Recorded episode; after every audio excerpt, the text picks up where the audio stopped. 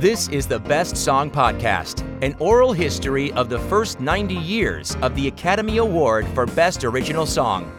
The Best Song Podcast was made possible by the generous support of the following Paulus Educas, Terry Freerks, Tina Fry, Jeff Glazer, Mark Hollingsworth, Douglas Meacham, Mark Smith, the Sokolov family, Colin Stokes, Adrian Quinn Washington, and Ben Watson. Let's settle in now for this episode with the host of the Best Song Podcast, Jeff Commings. Welcome. I am so happy that you've joined me for this first episode of the Best Song Podcast. Here's what this show is about. We're going to learn a lot about every nominee in the Best Song category for the annual Academy Awards, which has honored the best in filmmaking since 1927. You're going to hear more than 470 nominated songs from nearly 460 films since the song category made its debut in 1934. You'll know more about the films in which these songs appeared, learn more about the songwriters responsible for these tunes, and the singers who made them famous, or not very famous in some cases. Plus, I'll mention some songs that were in contention for a nomination but missed out on the final cut.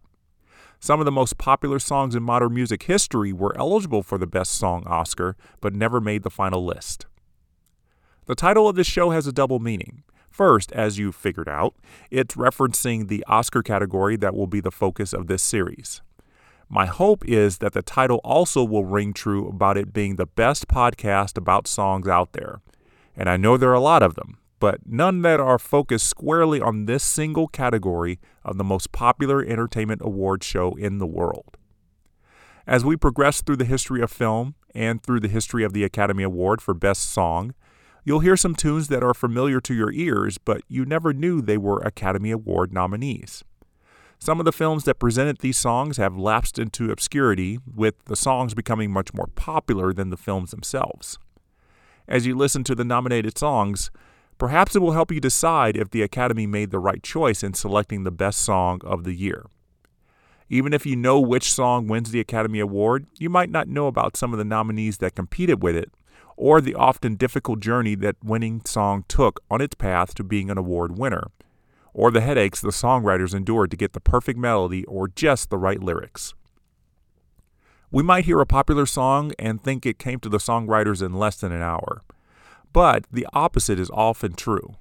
Sammy Cahn, a name you will hear quite often on this podcast, has said that if an idea for a song doesn't come after 45 minutes, it probably won't be a good song. But then there are the likes of Johnny Mercer and Oscar Hammerstein II, who would often take weeks to write dozens of drafts before feeling comfortable with one. Leslie Bricusse, another man who will be a frequent mention on this show, said, quote, Songs are like women or cats fascinating, elusive, seductive, irresistible, infuriating, moody, demanding, and contradictory creatures. They should be approached with caution and respect, especially at night. It's all part of the songwriter's never ending quest, the eternal search for beauty, romance, and occasional perfection. End quote. As you hear the hundreds of stories in this podcast, keep Bricusse's statement in mind. Even the songwriters we have labeled as geniuses did not wake up one morning and create the quintessential song. Like the work we all do in our daily lives, songwriting is often not as easy as it might appear to be. So, before we really get started with this podcast, I want to give you a little background about myself. The most important thing you need to know about me is that I am not a trained musician. I do know how to read music thanks to two semesters of basic piano performance at local community colleges in 2013 and 2014.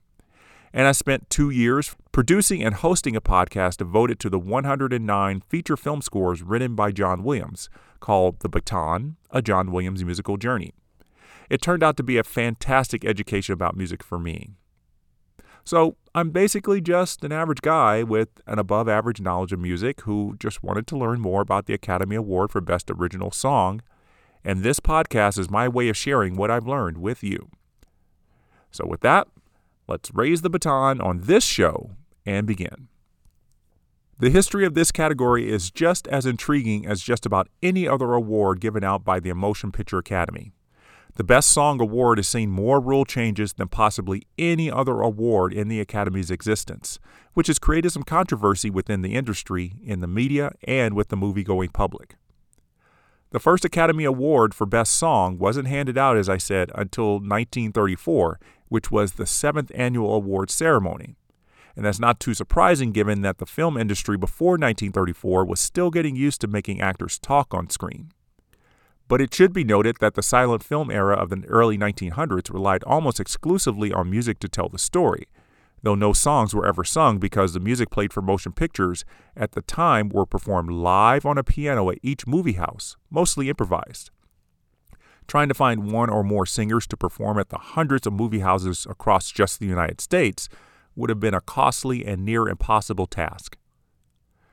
Though we associate the Academy of Motion Picture Arts and Sciences with its annual award, the organization did not begin as a way to honor its peers. Louis B. Mayer, one of the big power brokers of Hollywood in the 1920s, wanted to create an organization that would help mediate the labor disputes that were rising in the pre union days of Hollywood.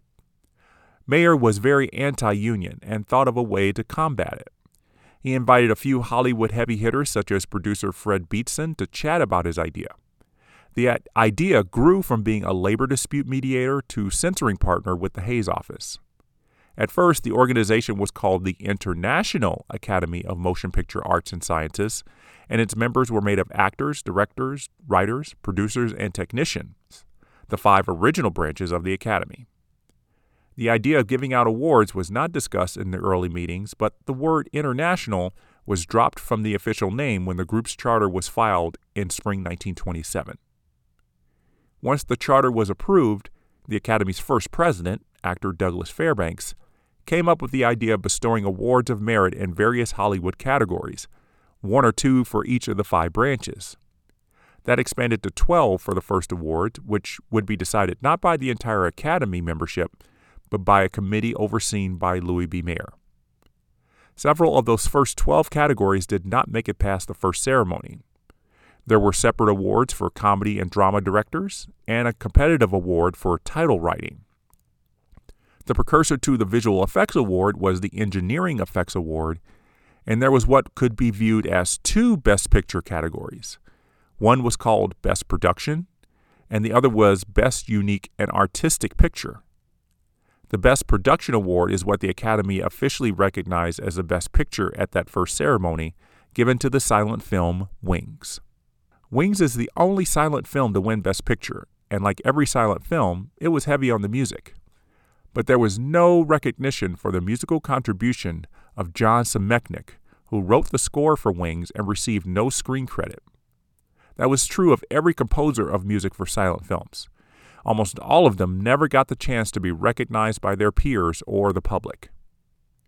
The Academy was head over heels for Wings and other silent films at its first award ceremony, while a monumental film released at the same time was almost completely shut out. The Jazz Singer was released on October 6, 1927, and was the first film to feature actors speaking on screen in several sequences.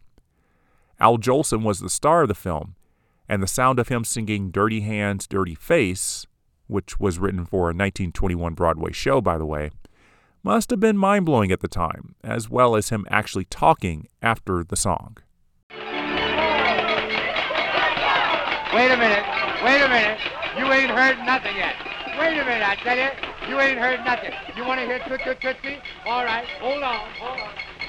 Lou, listen. Play Toot Toot Tootsie. Three choruses, you understand? And the third chorus, I whistle. Now give it to him hard and heavy. Go right ahead. Toot Toot Tootsie. Goodbye. Toot Toot Tootsie. Don't cry. The little choo-choo train takes me away from you. You don't know just how sad it makes me. Kiss me pretty and then, ow, ow, do it over again. Watch for the mail, I'll never fail. If you don't get a letter, then you know I'm in jail. Hey, hey, don't cry, Tootsie, don't cry. Kiss me, Tootsie, goodbye. None of the seven songs performed in The Jazz Singer were original to the film.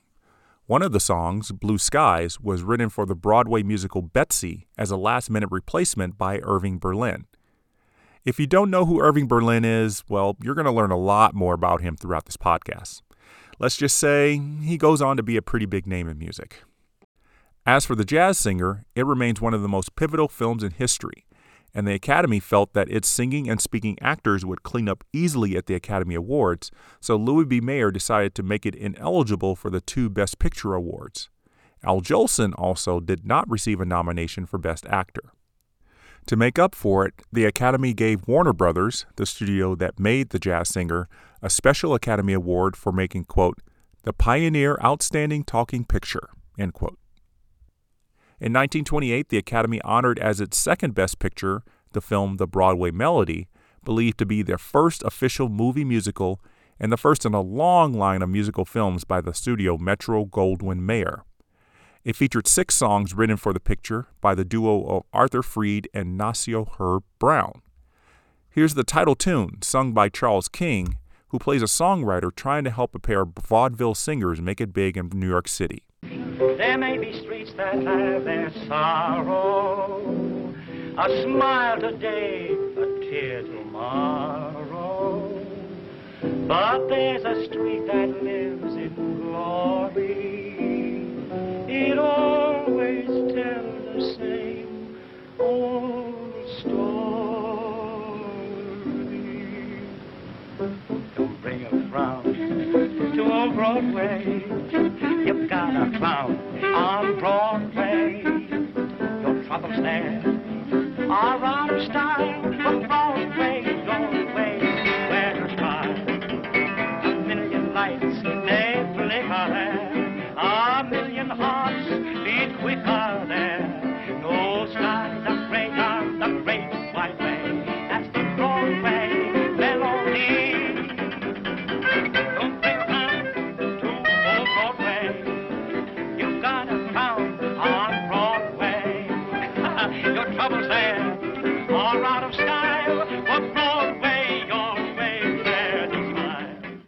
There had been an Academy Award for Best Song at the 1928 Oscars, the Broadway Melody would surely have been nominated, and maybe it would have won since it appeared in the eventual Best Picture. The song, The Broadway Melody, is mentioned or performed a few times throughout its namesake film, which helped stick it in moviegoers' minds. The idea of turning a popular movie song into a hit record was still a novelty at this time, but I'm sure the Broadway Melody could have been a big hit if it were available for sale to the public. Arthur Freed and Nacio Herb Brown are considered the fathers of the movie musical, not only because they wrote songs specifically for the first official movie musical, but because many of the original musicals that would follow for the next decade or so would be crafted around songs they wrote and sold to be used in any form. Though he wrote the music for many songs that would become standards, including many of the songs featured in the 1952 hit Singin' in the Rain, Nacio Herb Brown never received an Academy Award nomination for any of his work, mostly because the Academy did not have an award for songwriting at the height of his popularity in the early 1930s. Arthur Freed found much more fame than his songwriting partner in the 1940s and 1950s as the catalyst for MGM's massive output of movie musicals. He got to start writing songs for the Marx Brothers in their vaudeville days from 1910 to 1920 and would go on to shape the careers of some great movie musical legends such as Judy Garland, Fred Astaire, Gene Kelly, and Lena Horne. So, as I said, the Broadway Melody won the Best Picture Oscar and revolutionized how sound would be featured in movies.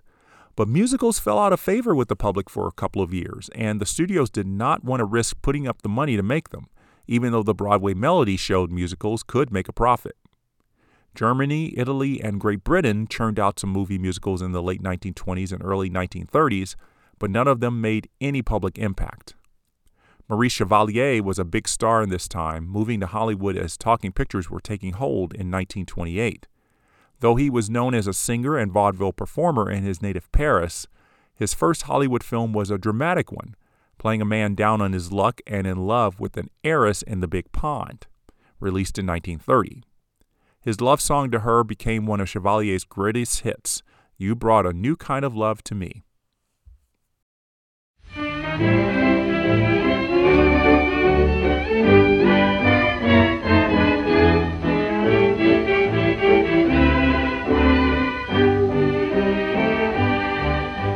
Sweet one, fairer than the flower, never will I meet one sweeter than you. Would you turn away or could you really learn to care if I'd ever dare to say I love you? If the nightingales could sing like you, they'd sing much sweeter than they do. Oh, you brought a new kind of love to me.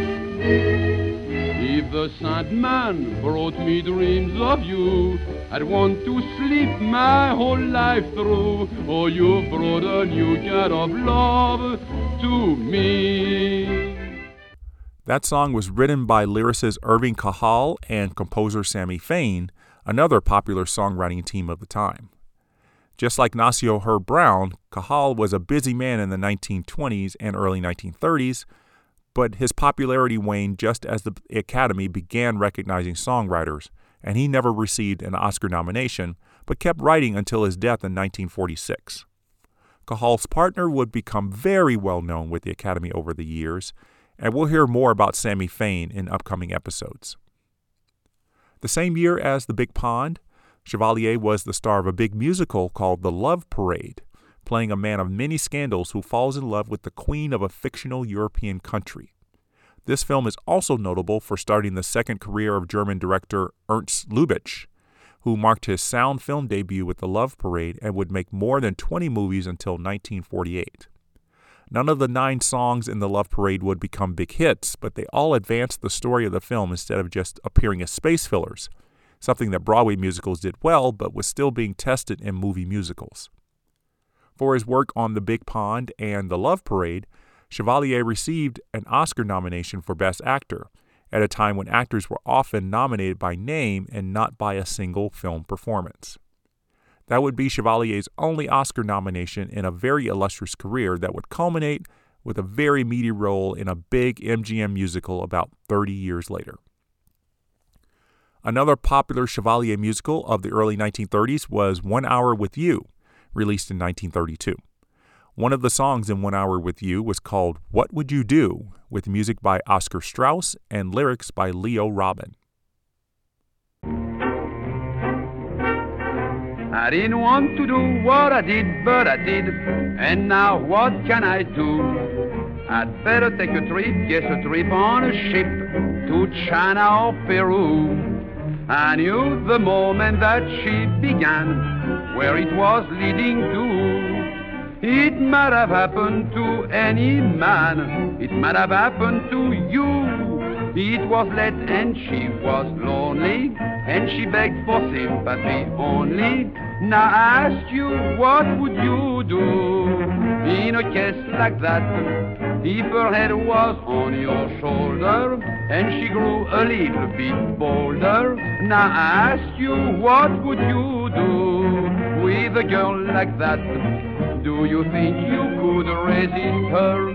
Do you think you wouldn't have kissed her? Would you treat her like a sister? Come on, be honest, mister. If you saw her turn the light out, would you get your hat and get right out?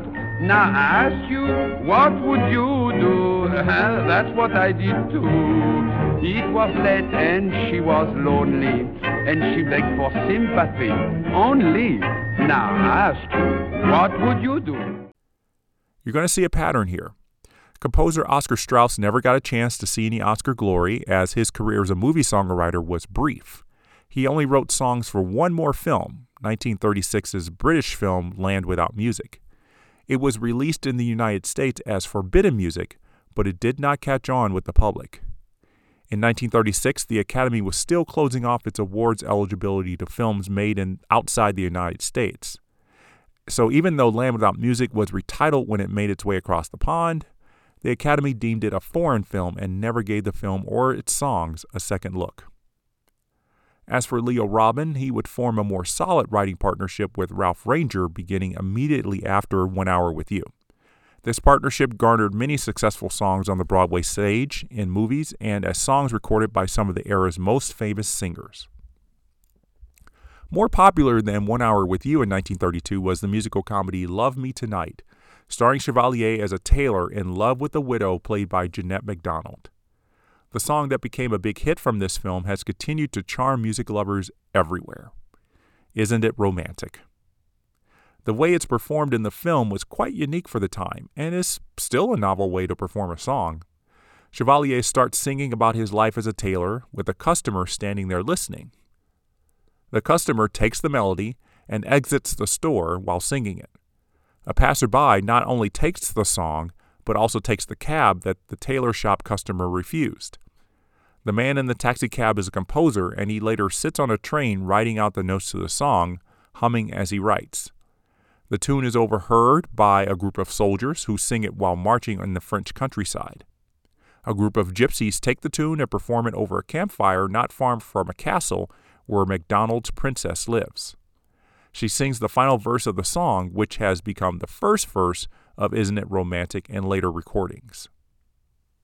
Isn't it romantic? Music in the night, a dream that can be heard. Isn't it romantic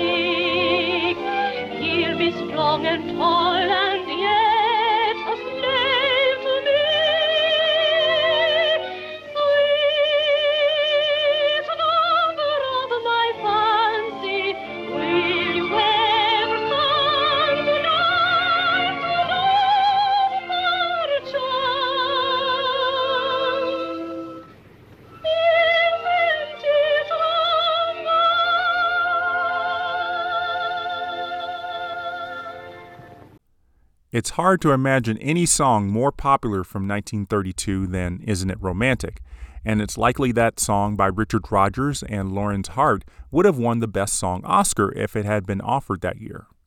And thanks to singers such as Tony Bennett, the song became a jazz standard for many years and would be listed as the 73rd best song on the American Film Institute's list of the 100 best songs of the first 100 years of movies. Of all the songs on that list, Isn't It Romantic is the earliest entry. Anyone who is a fan of musical theater knows the name Richard Rodgers. He's the composer behind so many well loved Broadway musicals from Oklahoma and South Pacific to The King and I and The Sound of Music. Hart was Rodgers' lyricist until 1942, helping to write songs for shows such as Babe in Arms and Pal Joey. Babes in Arms featured the great song My Funny Valentine and is another one of the great jazz songs of the early 20th century. As the contributions of the studio's music departments became more prevalent in the shaping of emotion and plot in a movie, the Academy began to take notice. I haven't seen any official Academy memo stating this, but I would bet the Board of Governors at the time had lengthy discussions about bringing awards for music into its award ceremony. By the time the 1933 awards were handed out, it was clear that music was definitely getting short shrift.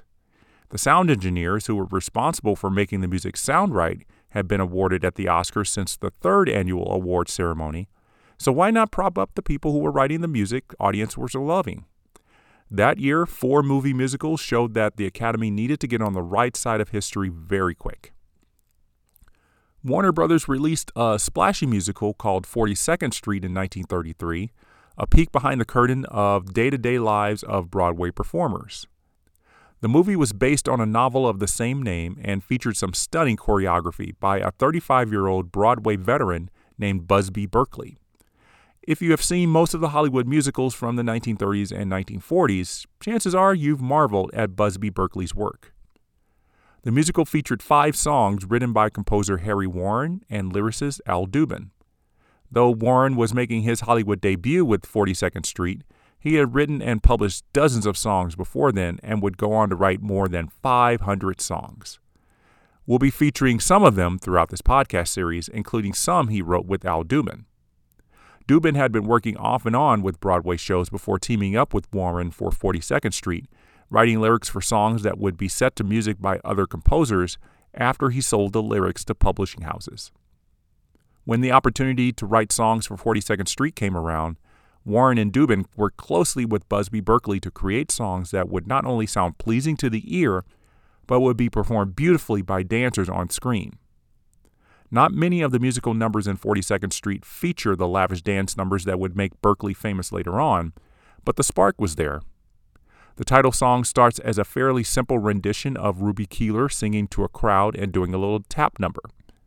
Later on, the stage will expand and show us the busy life on 42nd Street. In the heart of little old New York, you'll find a thoroughfare. It's the part of little old New York that runs into Times Square. A crazy quilt at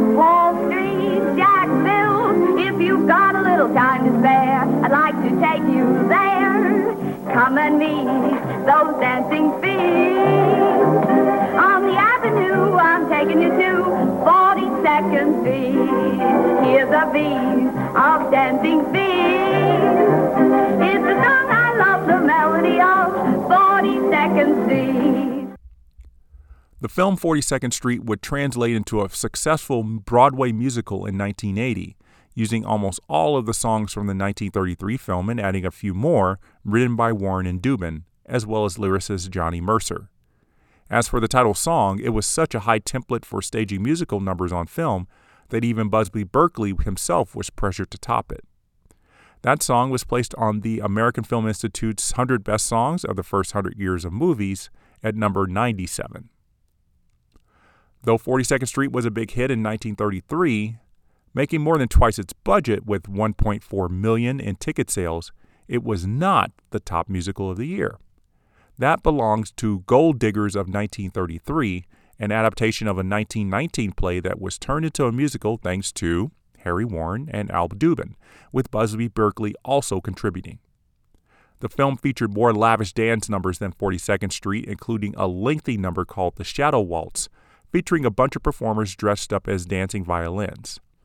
But the most lasting song to come out of Gold Diggers of 1933 was called We're in the Money, which featured 22 year old Broadway transplant Ginger Rogers. Like many musical performers in the movies at the time, Rogers made the move from Broadway to Hollywood for the musicals, and her first year in movies featured her in 42nd Street and Gold Diggers of 1933. Not bad for a Hollywood debut. Ginger Rogers performs We're in the Money and is the first song performed in Gold Diggers, and it reflects the exact opposite of the times in which the movie was playing.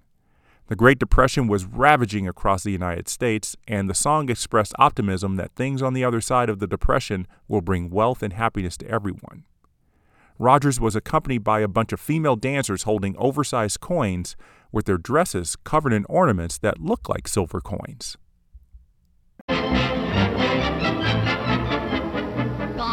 My blues and gone are my tears. I've got good news to shout in your ears. The long lost dollar has come back to the fold. With silver you can turn your dreams to gold. Oh, we're in the money, we're in the money. We've got a lot of what it takes to get along. Oh, we're in the money, the sky is sunny.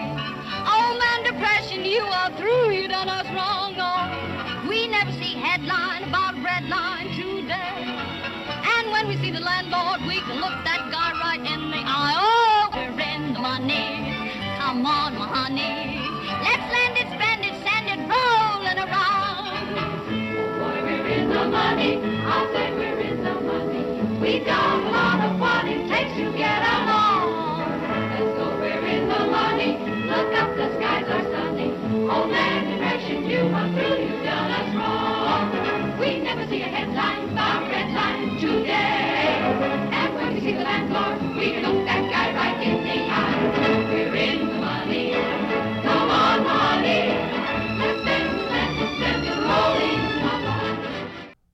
Warren and Dubin, as well as Berkeley, were involved in a third musical in 1933 called Footlight Parade.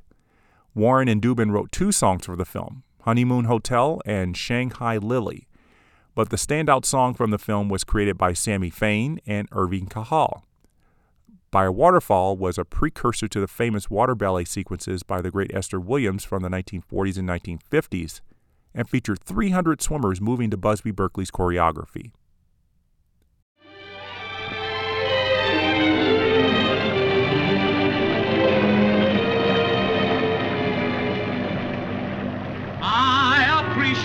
Simple things, cause I'm awfully fond of getting love in a natural setting.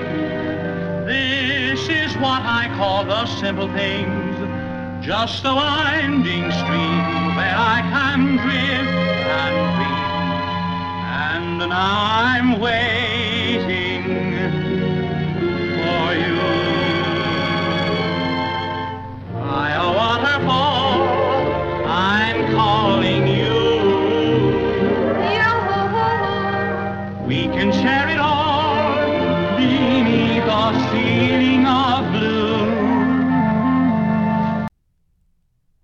Though he had only been in Hollywood for two years, Harry Warren was held in such high regard that a newsreel featured him called Harry Warren, America's Foremost Composer. Many of the music he wrote up to that point were featured in the newsreel. And there was another musical released in 1933 that has pretty much been lost in history, but does have some great historical significance for the appearance of several actors. Dancing Lady was the film debut of Fred Astaire, incidentally the same year as Ginger Rogers, both of whom would form one of the most beloved on screen duos in movie history. The songs for Dancing Lady were written by Burton Lane, a composer who was primarily working on Broadway at the time, and lyricist Harold Adamson, who was in the first year of his contract with MGM. The only song of note from the film is Everything I Have Is Yours. Art Jarrett portrays himself in the film singing the song as Joan Crawford dances to the tune.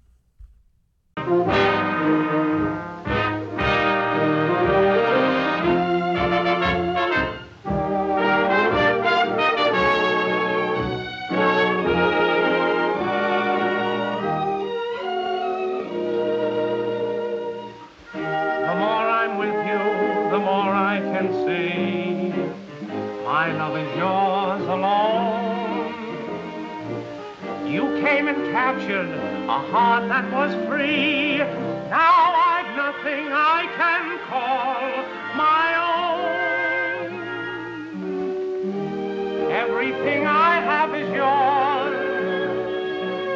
You're part of me. Everything I have is yours, my destiny. I would gladly give the sun to you if the sun were only mine. I would gladly give the earth to you and the stars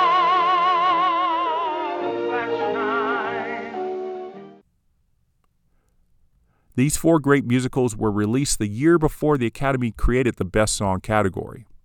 And if the song category had been in existence at the Sixth Academy Awards, Warren and Dubin would have certainly cleaned up. Though I think Burton Lane and Harold Adamson would have been a strong contender for Everything I Have Is Yours. As we're going to find out through this podcast series, the Academy has a soft spot for love songs. But there would also be a fondness for songs featuring the film's title, and one has to wonder if that would have helped 42nd Street if there had been a Best Song Oscar in 1933. In the next episode, we'll move to 1934 and the creation of this new Academy Awards category and explore the inaugural nominees. I'm looking forward to officially getting started on this journey, and I hope you are too. Thanks for singing along with me on this episode. We'll do it again next time. The Best Song podcast is not authorized or endorsed by the Academy of Motion Picture Arts and Sciences. The show's creator, writer, producer, and editor is Jeff Commings. All music clips are permitted for use under the Education Clause of the Fair Use Doctrine in United States law.